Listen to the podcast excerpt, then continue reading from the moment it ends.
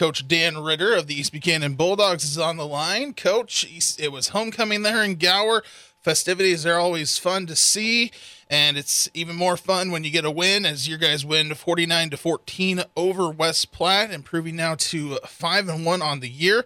Uh, we talked last week about how uh, West Platte always kind of matches up well against you, knows kind of how to contain your guys. Uh, tell us a little bit about your game.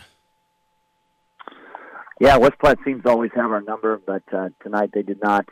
We started the game out 42 to zero going into half, and, and I think we added one more score after that to make it 49. And uh, our boys just came out ready to play. They they really feed off the homecoming crowd and, and the energy we have all week with the festivities, and, and they came out and played really well. Offense, defense, special teams, all three phases. And next week, you guys will uh, matchup against Plattsburgh. I've kind of heard there may be some speculation there that Plattsburgh might be low on numbers, so don't know what's going to happen with that game. But uh, as of right now, you play Plattsburgh. How, how, do you start preparing for the Tigers?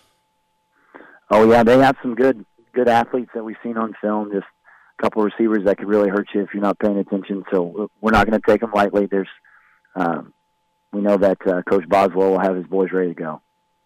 All right, and once again, that is head coach Dan Ritter the East Buchanan Bulldogs. His guys win forty-nine to fourteen over West Platte. Coach, congratulations on the win. Go celebrate homecoming and uh, have good luck next week. Thank you very much, sir.